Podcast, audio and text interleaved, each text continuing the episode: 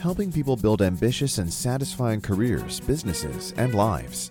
This is the Influence Ecology Podcast. Now, here is your host, John Patterson.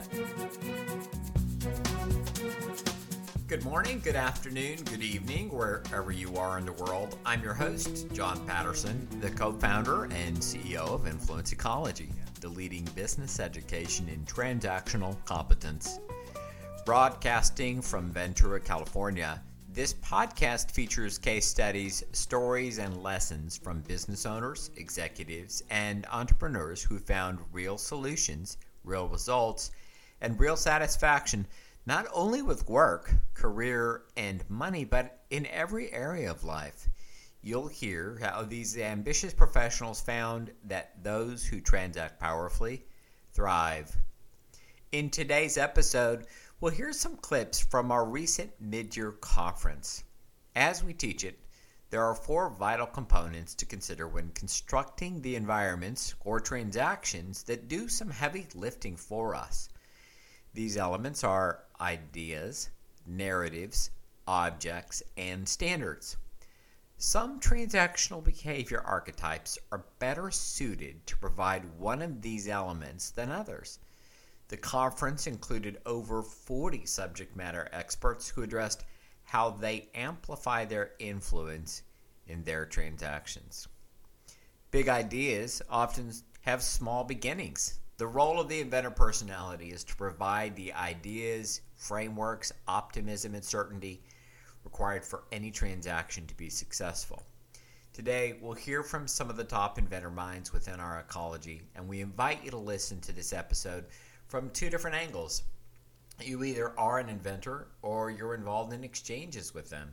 As you listen, what can you learn about yourself? What can you learn about transacting with others? Here are some inventor personality clips. For those who don't know me, I'm Dr. Gary Ward. I'm a medical doctor. I live in the most isolated city in the world, Perth, Western Australia.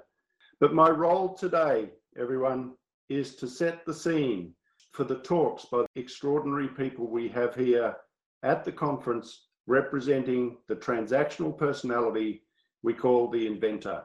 We're going to hear about the inventor's superpowers, we're going to hear about their ideas, their frameworks, their optimism and certainty.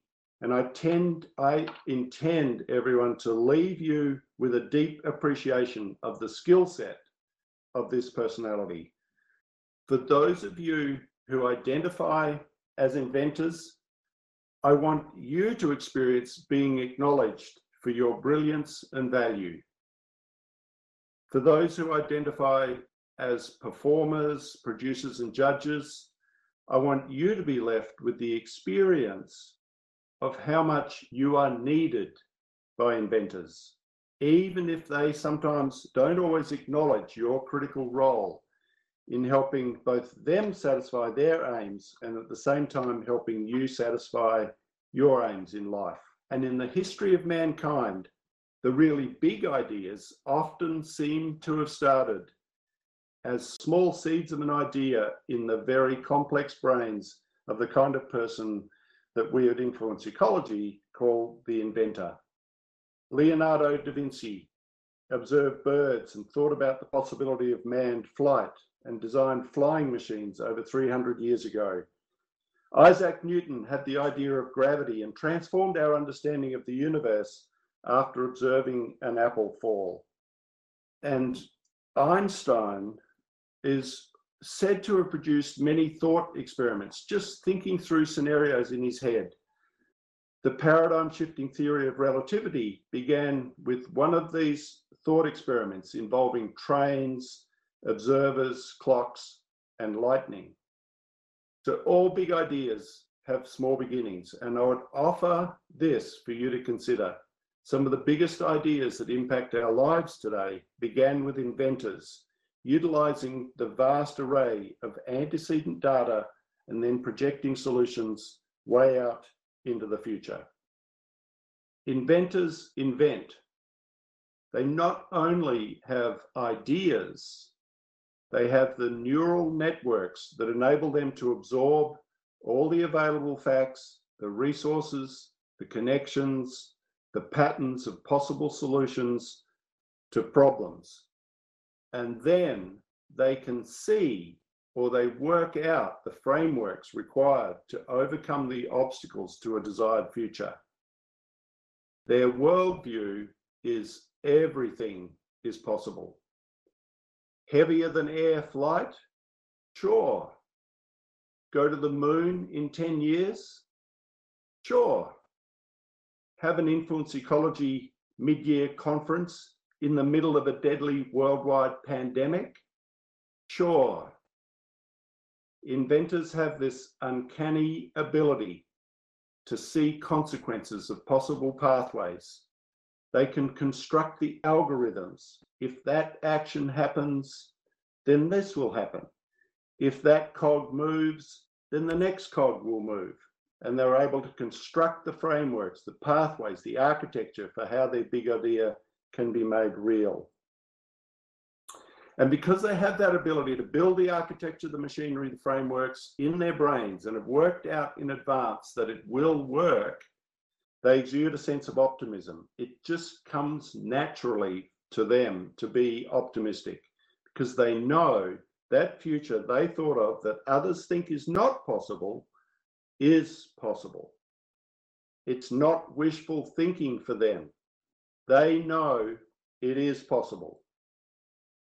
We may not always believe them, but they are certain. My study of the literature on the neuroscience of creativity suggests to me that people with this brain structure have a biological thermostat for certainty. Their internal reward system is linked to predictability.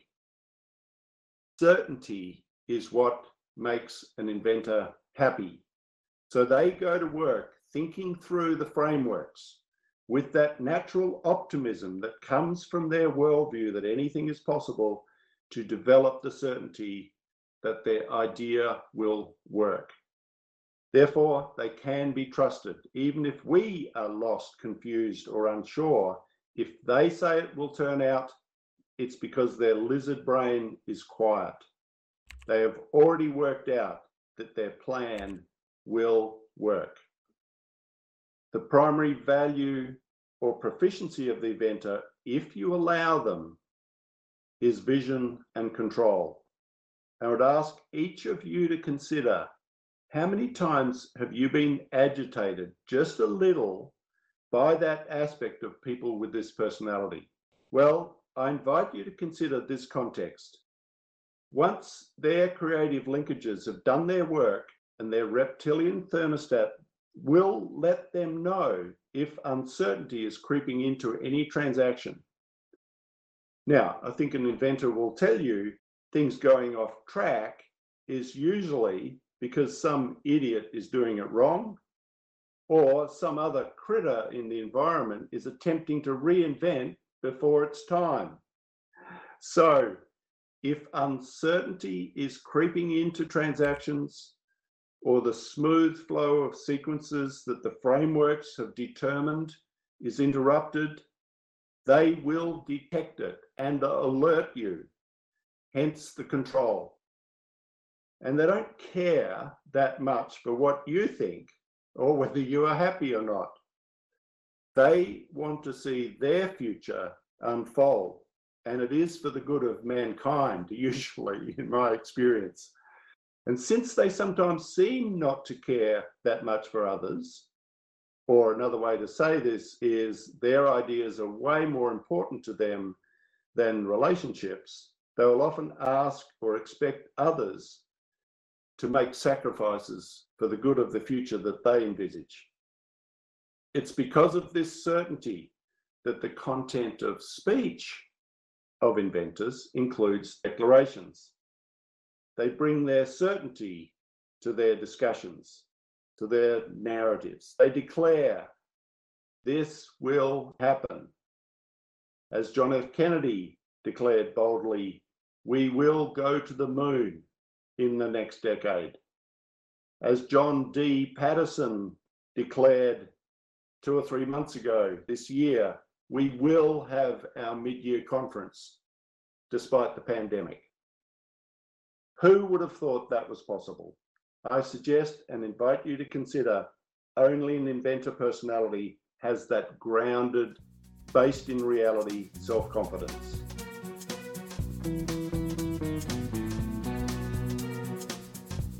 Welcome to a presentation on frameworks, playbooks, and pathways. My name is Alex Bould, and we're at the Influence Ecology Mid-Year Conference 2020. Um, I'm going to start by making use of an analogy here as uh, a way of introducing how I think uh, this book is likely to go. Um, it's a way of signaling how the content comes together as a set of intersecting ideas. So my hope is that by bearing with this analogy and bearing it in mind, it'll allow you to get the most value out of being in the uh, in the presentation.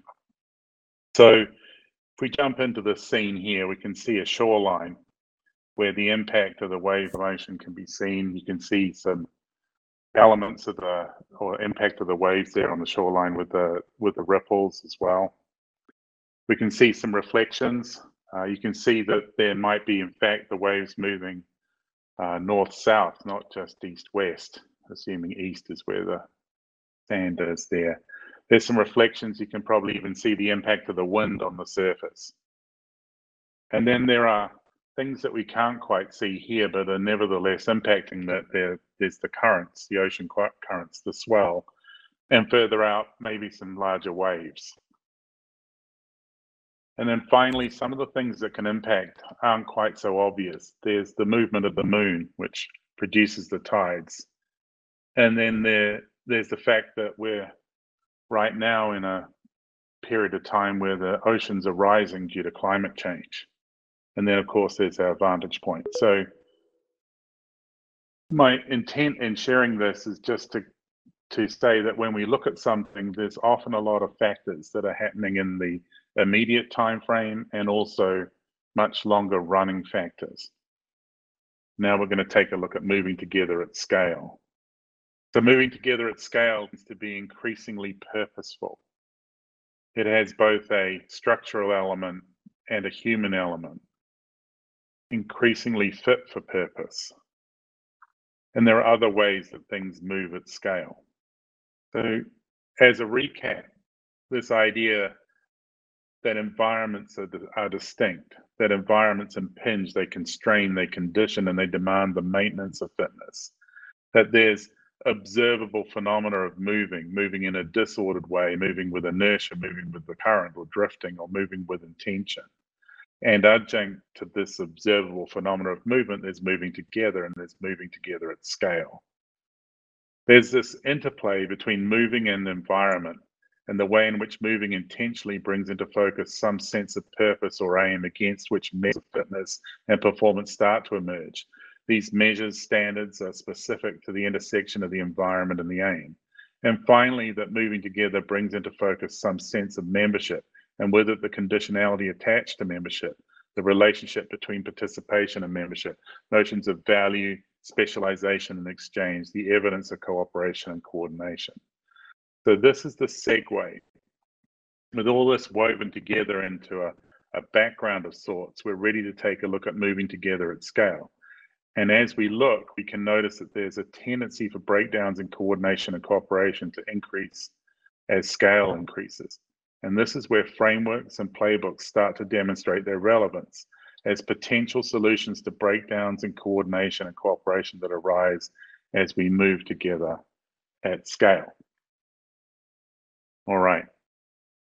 So now we we turn to this idea of frameworks for fitness, and we we break that up into two groups. Um, the first is working in the business, and the next one is working on the business. And in our in the way we practice the installation of frameworks, we make extensive use of the fitness metaphor. So here's a frame, framework that was co-developed by Simon Chesney and myself. And I want a big shout out here to Sally Elatta and her team at Agility Health for coming up with the design pattern.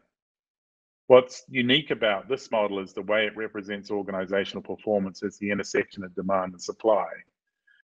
Demand in this case by product management, supply by engineering, and that it takes place in an environment So if we zoom in, we can see we have a scale here for fitness, sit, crawl, walk, run, fly, and we have some thresholds for fitness, the green and the orange for demand and supply showing walk. And we have the, the blue one there for the environment. Our thesis was this, that if we could raise the fitness of people in the environment to run, then they would be able to maintain the fitness of people in product uh, in, in demand and supply at the level of walk without the requirement for external consultants. So our game plan from the beginning was to figure out how myself and my team could exit uh, and work on other parts of the business. So there's a critical insight here, which is to understand that businesses are environments of consequence, and they're all ro- already operating with a set of frameworks, narratives, processes, and standards. And it's what produces the resilience and allows the scale. So, step one in any transformation is to acknowledge the existing environment and then engage in the conversations necessary to allow for the introduction of a new environment, which may include dismantling the existing environment.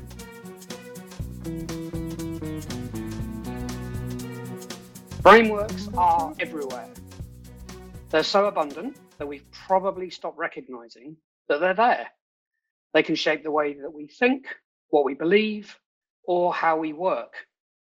Computing frameworks, for example, help us develop applications or deliver the internet. Legal frameworks have created the doctrine of law all around the world. Cultural frameworks define traditions, religion, myths, and symbols. Organization frameworks structure our businesses or help us document how we operate. And influence ecology has created the transaction cycle. By definition, Frameworks are basic structures representing an underlying system, concept, or text and need to be applied to specific circumstances to be truly useful. However, they're often taken as complete and as such can create bias, which may undermine the very purpose for which they were imagined. Many of them were created decades ago. Business process modeling is the one that I'm going to pick on. I'm sure most of you will have some familiarity with it. It's the framework used by many organizations to model how they operate. It was created in the 1960s, became popular in the 1990s, and version two of the specification was released in 2014. 2014 was the year of wireless electricity, the first 3D printers, and Apple Watch version one. And so much has changed since then, but this framework has not. The way we work, the tools we use, the ease of access to information, and the ubiquitous use of the cloud has created the digital economy in which we now exist. And yet, the frameworks which we believe we rely on to bring order to chaos have remained as they are for years. My name is Neil Calvert, and I am an inventor who lives in Wellington, New Zealand. I'm the Chief Executive Officer and founder of Link, a cloud platform which models the digital twin of the organization, helping businesses understand the impact of change before they commit to implementing it in a risk free way. My plan for world domination, because every real inventor needs a plan for world domination, is to impact the way the world thinks about, plans for, and implements organizational change by creating a new framework which more closely models reality. I'd like to restate I am an inventor. I should probably say inventor and proud. And an underlying aim of my presentation is to give you some insight into how my brain works. And this may be a model for other inventors, but you will, of course, need to validate with uh, that with them.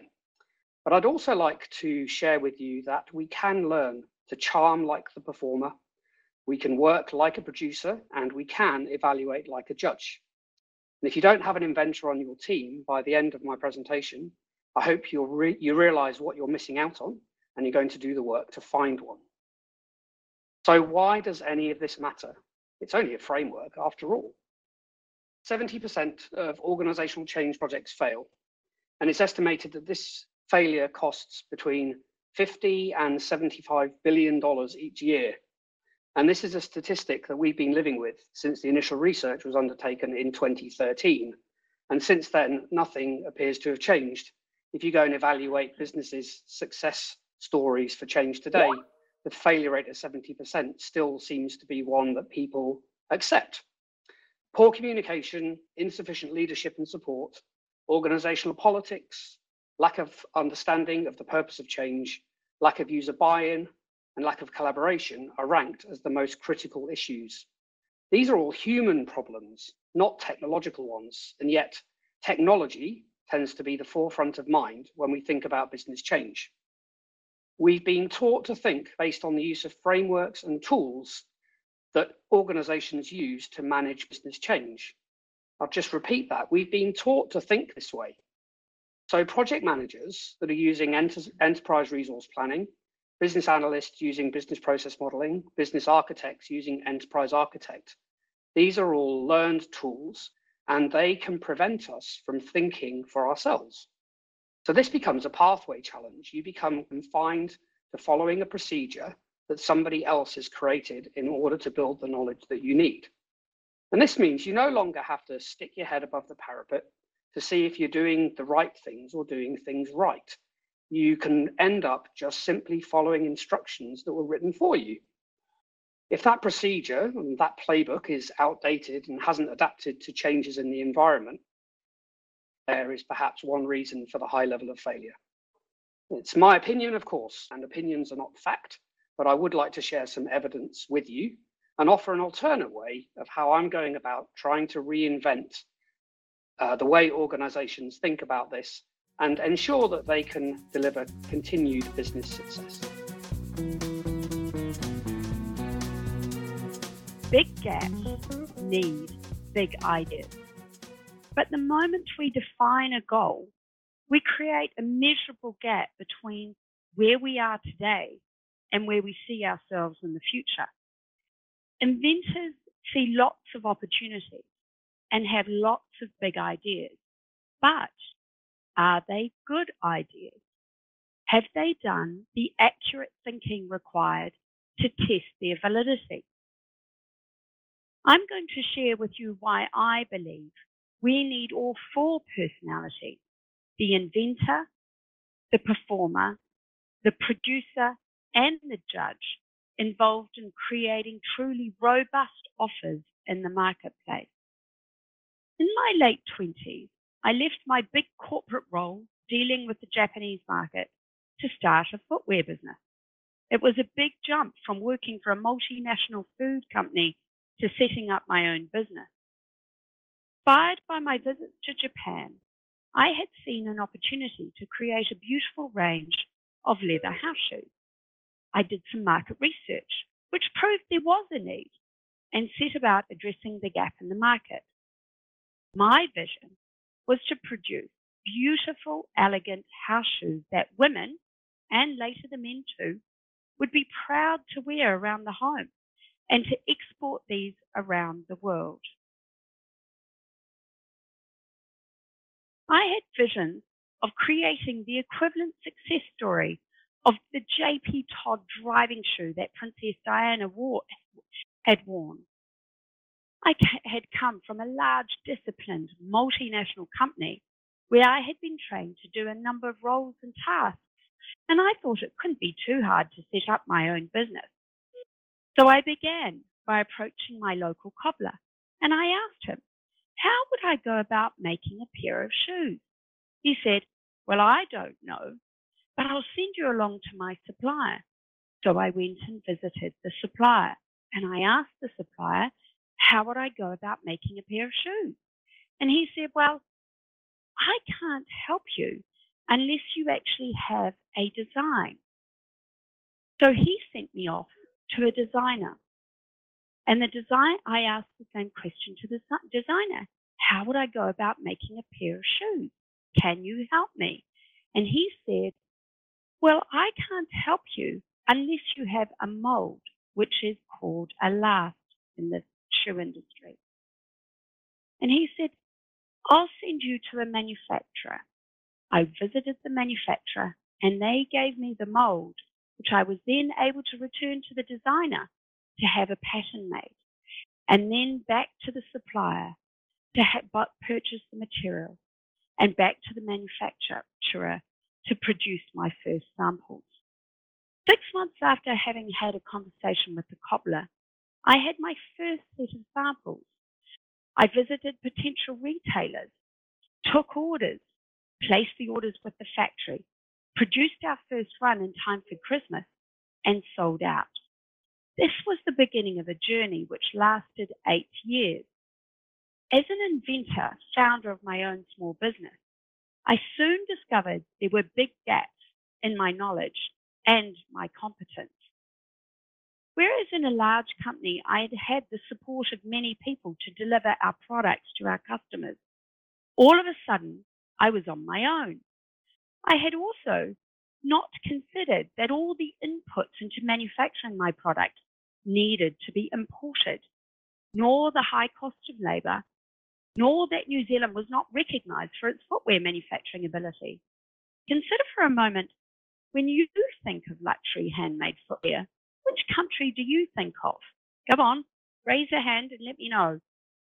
Go on, Anna. Italy? Perfect. Italy. Quite funny, really. It's even in the shape of the boot. I had chosen to operate in an area that did not play to either New Zealand's comparative or competitive advantages. My original vision of producing a beautiful, elegant pair of house shoes made from New Zealand materials soon turned into an expensive product using imported kid leather from Scotland. When I was at university, I had said to myself that I didn't want to be one of those people with big ideas who never took action. So, come hell or high water, I was determined to make a go of this.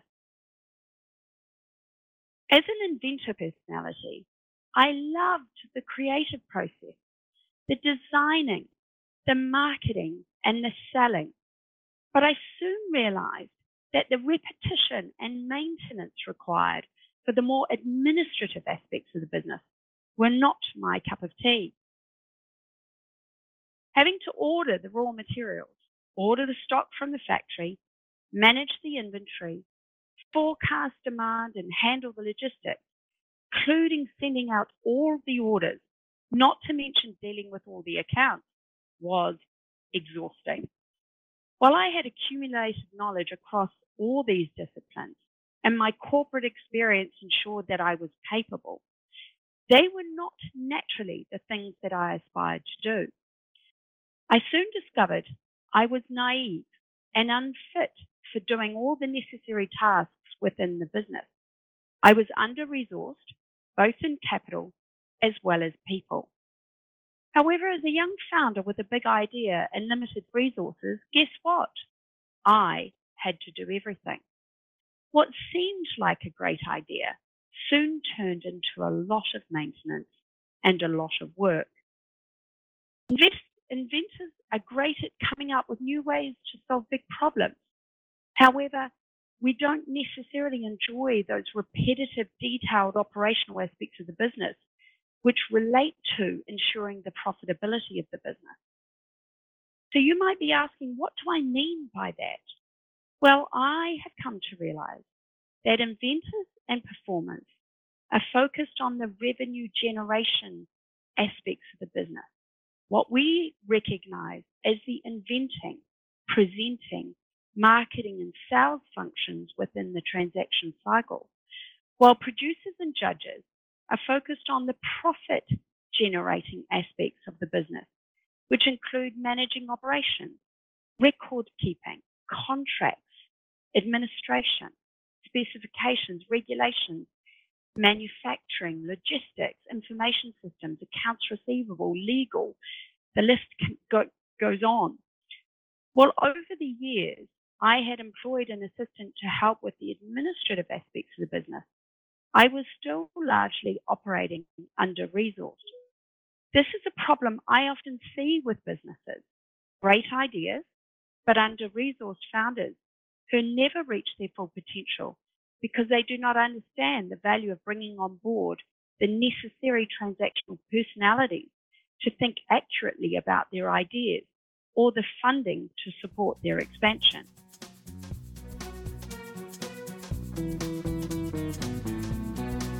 I was at a customer site in Washington State, and it was a real pressure cooker of a project. Uh, sitting in a mind numbing meeting, watching it pour rain outside.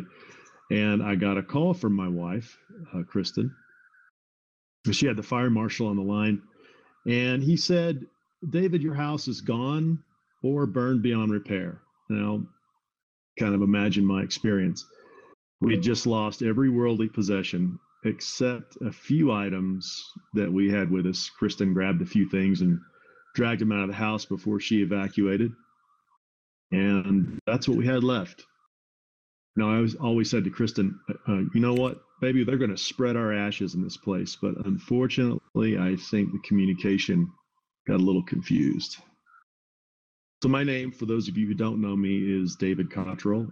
Um, I am an inventor and an esteemed alumni, which means that I have completed Mechanics in Practice 2. I began participating in 2012, the year of the fire. And I currently live in uh, Salida, Colorado, in the Arkansas River Valley, uh, with my wife, Kristen, and my three ill behaved doggies. Um, today, I'm going to be talking about a seed of optimism. So, you may be wondering what all this has to do with optimism, since house burned down, right? Well, after we surveyed the damage and came to grips with the fact that we were effectively starting over, it occurred to me. And I said to Kristen, you know, we can respond to this in one of two ways. We can become victims to this and let it define us, and no one would really blame us, right? Or we can come out of this better in every possible way.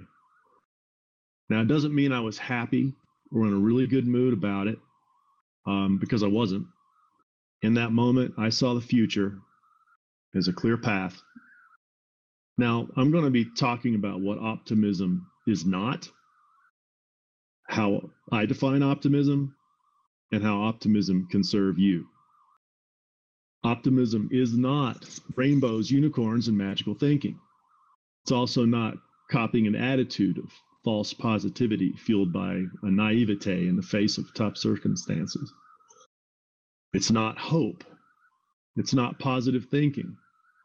The current is full of that kind of stuff, like books like The Secret, um, Peddle This Narrative, Do What You Love, The Money Will Follow. That's another one. And I'm calling BS on all of that. I say optimism is the ability to see a pathway to the future and clearly communicate that future with certainty. Now, it's worth noting here that an inventor not only needs certainty, but produces certainty for others in their speaking. This is what we're taught here at Influence Ecology. This type of approach requires evaluating your resources, making at least a cursory plan, being able to transact for what you lack, and being able to see and articulate a pathway to the achievement of an aim. And this also presupposes that you know what your aims are. If you have no aims, of course, you can't see a pathway to them. So, optimism is like the inventor's superpower. However, like any superpower, it can be used constructively or can be driven by some weaknesses that dilute that superpower. If it's not just wishful thinking, then how do we develop optimism? So, optimism must be based on accurate thinking. And it's the result of planning and fuel strategy. There are probably a few of you out there that might not get the significance of this, but in Mechanics in Practice 2, PSTI, we do a deep dive into planning, strategy, tactics, and implementation. Planning and strategy is where the inventor lives. The point is, inventors are very good at operating out in the future. Not only do inventors need certainty, but we create certainty when speaking about the future. We speak about the future as if it's happening now. For instance, when I was talking to Kristen about our future after the fire, I laid out a cursory plan of real estate investment. And it was it wasn't like I just made it up on the spot. I had been studying and dabbling with real estate investment for a couple of years. And when I saw the opportunity, the real estate market in 2012, and knew what kind of resources we had in the way of insurance money that was going to be coming our way, it was a no brainer for me. It was just a foregone conclusion. So when we identify and communicate a pathway to some future, it is with some certainty. And that is the brand of optimism that I'm talking about here. My name's David Somerville. In this crazy world, I do genuinely wish that you were all here with us in Perth for this mid-year conference. Thanks for your introduction to inventors, Gary. And yes, I certainly identify as an inventor, inventor, inventor. Topic of my conversation today is a seed of optimism. Context of finding optimism to regroup, reinvent, redefine, and recover from breakdowns. Gary has described inventors are visionaries and optimistic, always looking forward, and in positive times, inventors have superpowers. However, when things go wrong and the inventor's nemesis, uncertainty, occurs and breakdowns occur, when adversity strikes, inventors become vulnerable and can react very negatively, often angry and aggressive, or withdraw and sulk. I'm capable of both. I've had some fantastic business successes and made millions. And I've had dramatic failures and I've lost millions. So I'm well qualified to discuss the impacts of breakdowns, twice faced major wipeouts. I want to share my experience today and to explore the negative reactions that I faced for finding the resolution to recover, turn around that biology, that lang- linguistic and transactional behavior that is required to bounce back. Inventors, we love them or we hate them. I started my career as an accountant, but as we in influence ecology know, inventors do not make good accountants. Judges and producers are great accountants. I was clearly a suppressed inventor as an accountant for 10 years. It was only a matter of time before I broke out and took the next step as a management consultant, working with and taking equity stakes in businesses.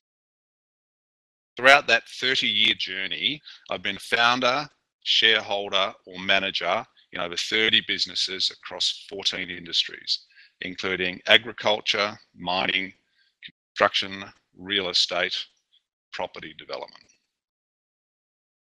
Inventors hate them. Hear the judges and producers saying, yep, yep, yep.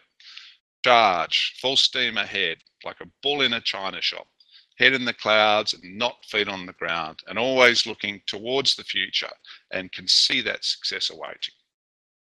Not with uh, any ill intent, but because inventors are always looking forward with less than appropriate, or some would say no, regard for the implications that may occur if that vision doesn't work. My experience, scars to prove it, is that business is tough. It's hard to succeed in business, and my track record is probably one third, one third, one third. That is one third succeed, one third mediocre, and one third fail. My view's been to spread the risk, uh, contrary to Peter Thiel, who we study in Zero to One, who says only back one. Pick one, back one, and make it a winner. It's only recently that I've understood the principles of focus.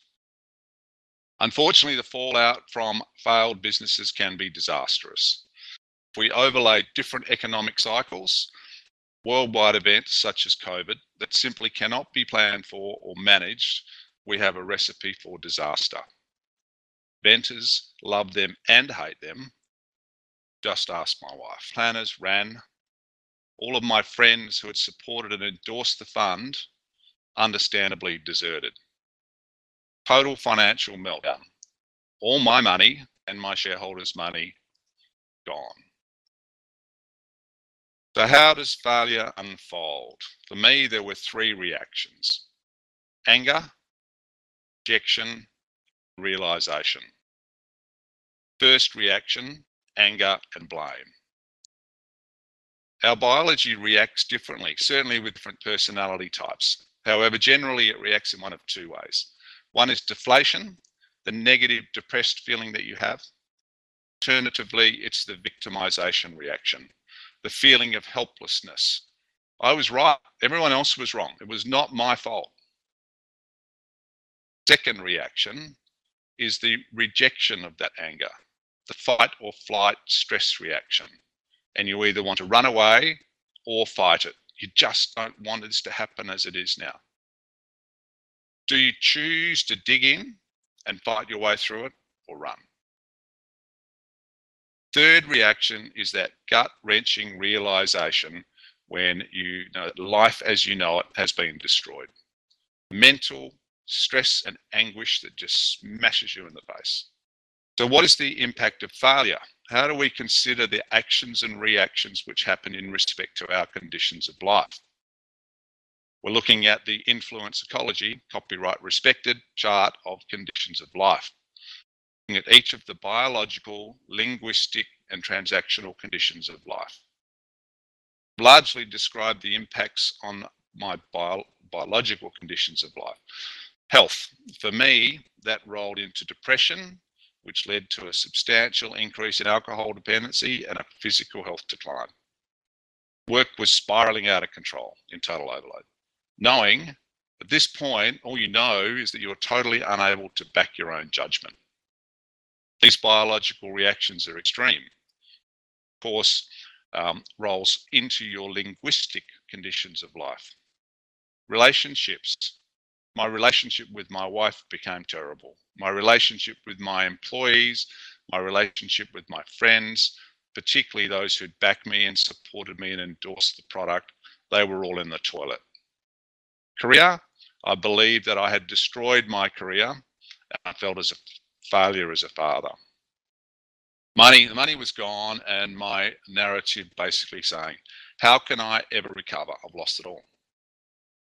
Sociality, I really did not want to see anyone. I just didn't want to. Shame factor was too high. Ethics, well, they went out the window because at that point in time, I would have done anything to turn the situation around. And education, well, that's interesting because it probably was a good education, but you wouldn't have thought it at the time. Transactional conditions of life, fitness, aesthetics, environment, politics, legacy, and, and spirituality the upper echelons of Maslow's hierarchy, they've gone and they're not at all a priority at that time. So, how do we turn this reaction around when you're feeling like you want to be curled up on the floor in the fetal position? Words of the Australian rock and the angels came to mind.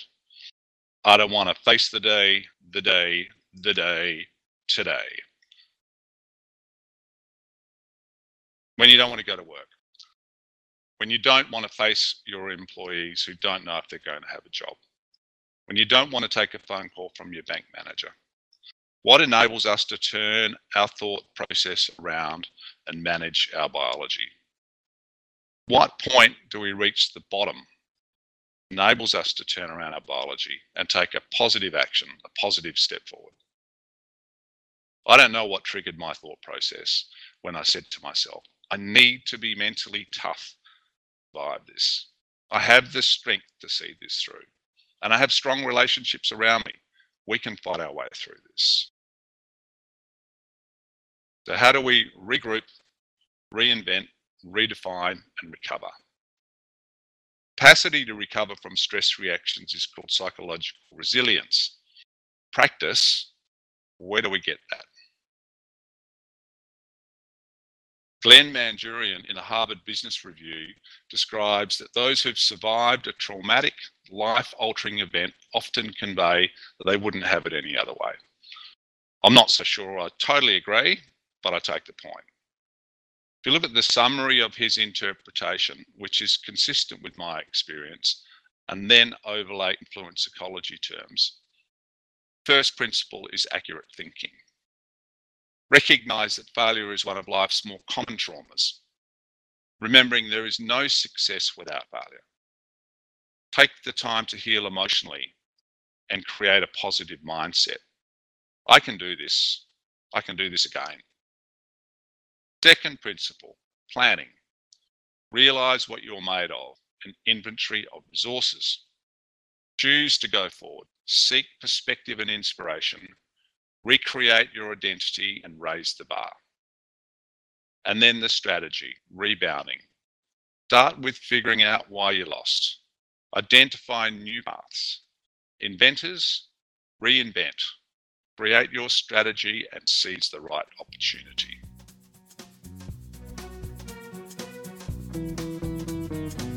For those of you that don't know me, uh, I started studying with Influence Ecology about four and a half years ago. Uh, and some of these key bridges that I've crossed in my life in the last four and a half years have been much easier to deal with. They haven't been easy, but because of influence ecology, they also were not nearly as difficult as they could have otherwise been. And so, first, I've just got to say it's taken me uh, 22 years ish of studying things like we study in influence ecology to figure out what I figured out now. And I'm just super excited about what the next 20 years of studying with influence ecology might do or allow us to have. So, uh, with that, uh, let's jump into this conversation about inventors. And I'm going to have to use some of what we just learned around the idea of superpowers in illustrating this. You see, to an inventor, we see past a lot of the difficulties that confront everybody else. You see, I look at this picture, and to other personality types, it may look like an amazingly dangerous storm. Concerns about wind, how high are the swells, how much rain is coming down. And the inventor is already dealing with the sunlight on the other side, already thinking about whether or not they have sunscreen and how fast their boat can go in open water. Now they'll deal with the facts of the situation of this storm, set it all aside, and be able to take appropriate action based upon those facts. But we live on the other end of this. And that takes us to the first of these stages in building certainty. And that is finding out what is so. Now, the thing is that when you're trying to find out what is so, you may not even be able to determine what is so right now without help. And let me give you an example. Somebody might be trying to lose weight. So what they do is they focus only on caloric consumption. Been their experience, that's something that's in the current, and they say to themselves, I'll just track my calories and then I'll follow the recommended amount of calorie deficit, and that's it. Now, I'm no nutritionist, but maybe that's not it. Maybe if you consulted a nutritionist, you would find that it really matters what the composition of those calories are. Are we getting the appropriate amount of carbs, the right time of day, and fats and proteins? You might find out that it's not only how much of those macronutrients you consume, it might also be when you consume them. And you could find that you're not even looking in the right place. You know, you guys may have heard this story of Kirkland and his cousin Cletus. Cletus was known to be a pretty big drinker. And one night, Kirkland's heading home. And he sees Cletus out on this dark street under a street lamp looking for his keys. And Kirkland pulls over, knowing Cletus has probably had a few drinks. And he says, Cletus, what in the world are you doing out here? And Cletus is down on his hands and knees, looking around, looking in the gutter and under cars. He says, I'm looking for my car keys. He says, You are in no shape to be driving. Let me help you find your car keys, and then I'm going to drive you home. And Cletus says, Okay. He says, First, do you know where you dropped them? He says, Yep, about 150 feet that way. Kirkland says, What the heck are you doing? Look in here. He says, Well, this is where the good light is. You see, we oftentimes only look for what is so.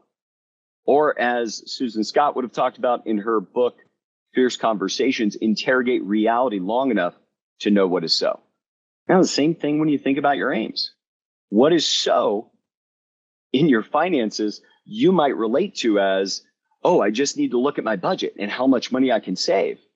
Or I just need to know how much money is required. And then uh, something might happen that will make it occur.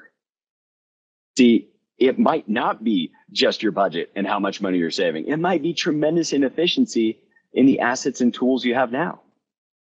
And that could all be because we haven't had help even determining where we should be looking for those facts. And it might not be under the obvious street lamp.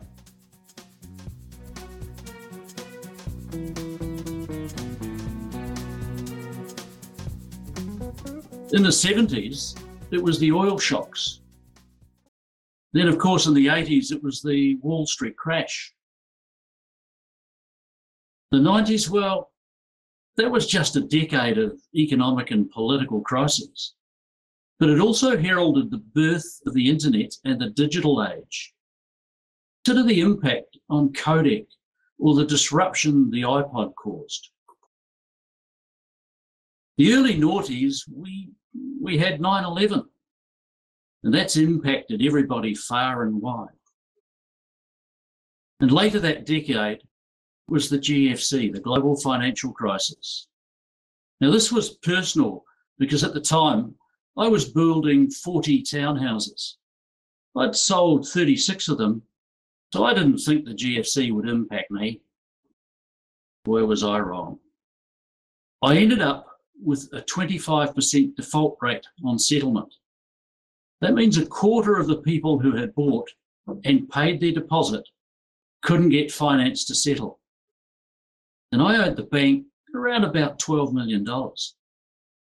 That was certainly uncertain times. However, I knew my aims and what had to be done, so I got into action. The bank was paid, but financially, I was wiped out. A couple of years later in the teens, and again impacting me directly, we had the devastating earthquake sequence in Christchurch. Overnight, our lives were literally disrupted. I was just starting to climb out of the hole that was the GFC when our environment changed again. It wasn't just the physical environment, although the central city was literally fat, flattened there's something like 1,500 buildings in the central city were demolished. The earthquakes had a dramatic effect on business and social environments. So at age 57, I was literally starting from scratch. For those interested in more, you can check out my podcast. Again, I knew my aims. I took stock of the resources around me and set to work to rebuild my ecologies. And of course, today it's COVID 19. And this time the impact is not so much on me. Why? Because I've built robust ecologies around me. In fact, work wise, I haven't been busier. My point, however, there are always uncertain times. Good morning, good afternoon, good evening, wherever you are in the world today. My name's John Bagent and I'm based in Christchurch, New Zealand. If you don't know it already, I identify as an inventor personality. I've completed the influence ecology curriculum and currently I'm doing PIP and TCX. I'm also a member of faculty. Outside of influence ecology, I'm an entrepreneur with investments in software, IT servicing, property development, and trade based businesses. And I'm also a specialist business consultant in the area of margin erosion. I get to use my superpowers and help ambitious business owners to unravel the complexity that's typically costing them 20 to 50% of their margin. See, it's how people transact that cause all that complexity. Today's topic is certainty in uncertain times.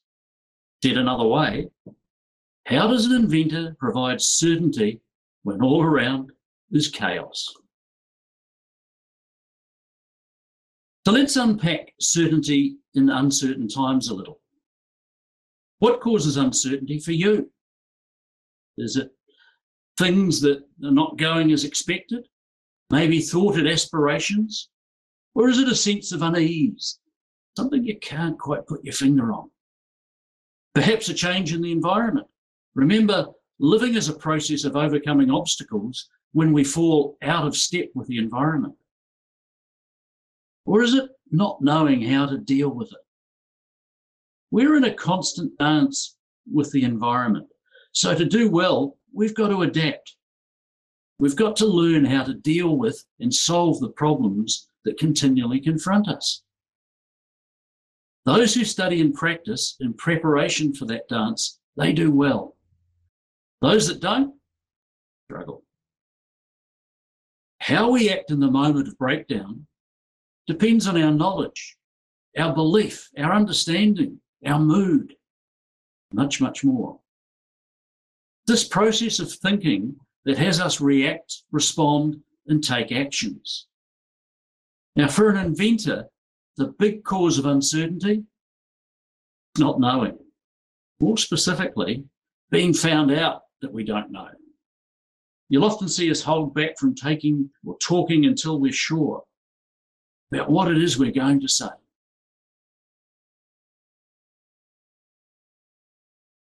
That's why, for an inventor, certainty is our dominant need for happiness. Practiced at finding it. We're curious, we're always thinking, constantly playing what if scenarios in our head. What does finding certainty look like?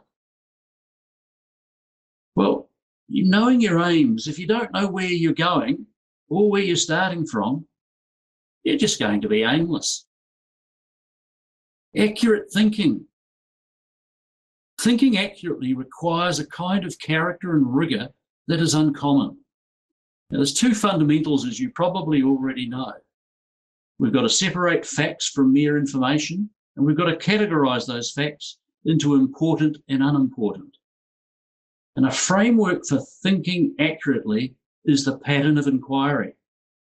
Not easy, but mastering the pattern of inquiry is a key to thinking accurately. We also have to know how to achieve our aims. You know, we live in complex and changing times. Thinking accurately eh, takes energy so we typically we go with the flow, the least path of resistance. Some people call it the current. However, we achieve our aims through commitments, knowing what to commit to and what not to commit to. Commitments are objective, they're grounded. So once we've done the thinking, it's about translating those ideas into clear, objective commitments and actions that we're going to take. And to support our actions, we need to know how to build an environment that supports our aims. You have superpowers. Can't do it alone.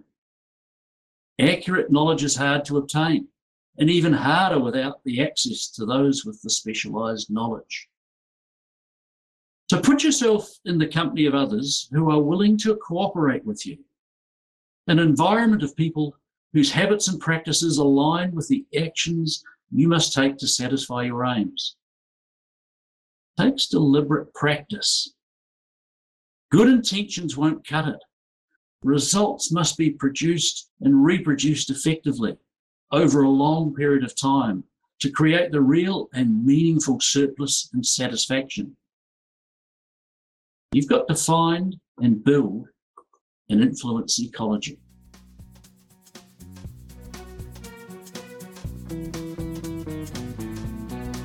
Special thanks to all of the subject matter experts who spoke at the recent mid year conference. It was enlightening to hear from some of the best and brightest minds in our ecology. And in our show notes, you'll find links to connect with all the speakers mentioned in this podcast. The Influence Ecology podcast is produced by Influence Ecology, LLC, in Ventura, California. This episode was produced by Tyson Crandall and me, John Patterson. You can find a transcript for this and other episodes at influenceecology.com. This episode is made possible through the assistance of the Influence Ecology faculty, staff, mentors, and students around the world. Co founder Kirkland Tibbles and our colleagues comprise an international collective of professionals who are active in the development of the philosophy of transactionalism and the discipline of transactional competence. Kirkland is considered a leading philosopher and authority in the field and has authored more than 500 papers on the subject, study, and discipline. The podcast theme is by Chris Standring entitled Fast Train to Everywhere. You can subscribe to the Influence Ecology podcast on Apple Podcasts, Stitcher, or wherever you get your podcasts. You can also find us on Twitter, Facebook, LinkedIn, or via email at podcast at influenceecology.com. If you haven't yet offered a rating or review, I ask that you take a moment, go to iTunes or your podcast app, and let us know what you think. This helps us more than you know.